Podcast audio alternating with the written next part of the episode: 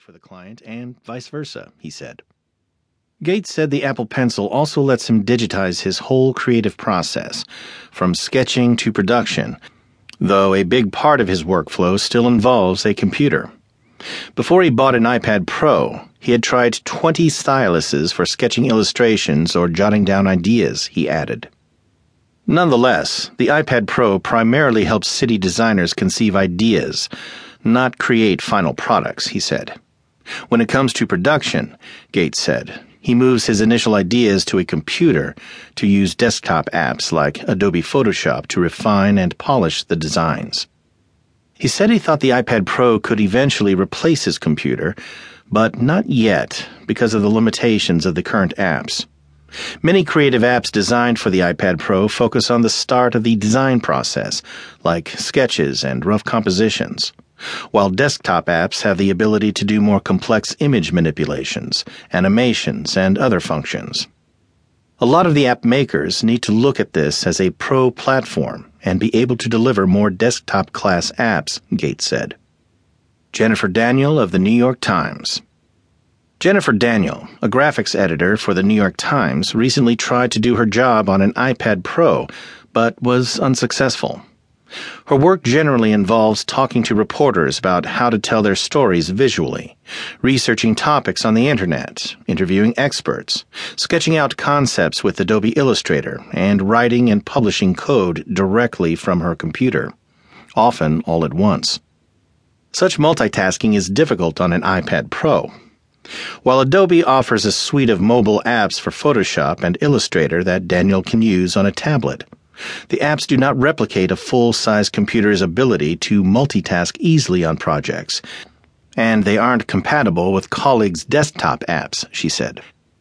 And while Daniel found the iPad Pro's screen to be big and beautiful and said the Apple Pencil felt like an upgrade compared with drawing on her laptop's trackpad, the tablet can run only two apps at the same time side by side. Daniel said she preferred having many apps open in multiple windows to juggle more tasks simultaneously.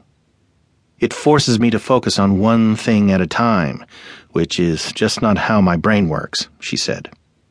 It doesn't help that few others at the New York Times are using the iPad Pro to produce stories, Daniel added, because she needs to use tools that are directly compatible with other staff members' computer apps. She can't make a full leap to the iPad without the rest of the organization adopting it. As an illustrator, can the iPad Pro replace a part of my process? She said. Maybe for the initial research and writing phase, but it stops when I have to conform to other people's workflows. Adobe software is a prison, and my work, it's prisoners. She said the iPad Pro still feels like an object to consume things with not to make things on. Which is fine. I like looking at art as much as I like making it, she said. Maybe I'll put it on the wall and make some cool screensavers for it. On my MacBook. Lee Anderson of TEECOM.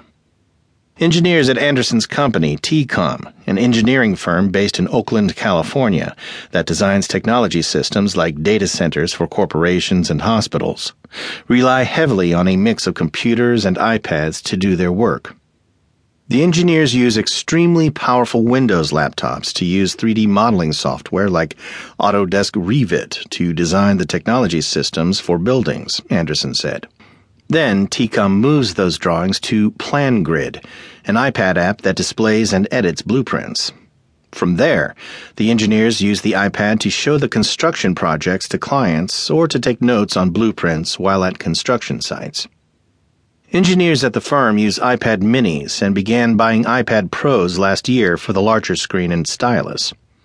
Anderson said he enjoyed the ability to see more drawings on the screen and mark up blueprints with the Apple Pencil while on job sites. One complaint he constantly worries he will lose the Apple Pencil because there is no compartment to hold it in the iPad. Fewer than a quarter of TEECOM's engineers have iPad Pros, but a year from now the company will probably order more, Anderson said.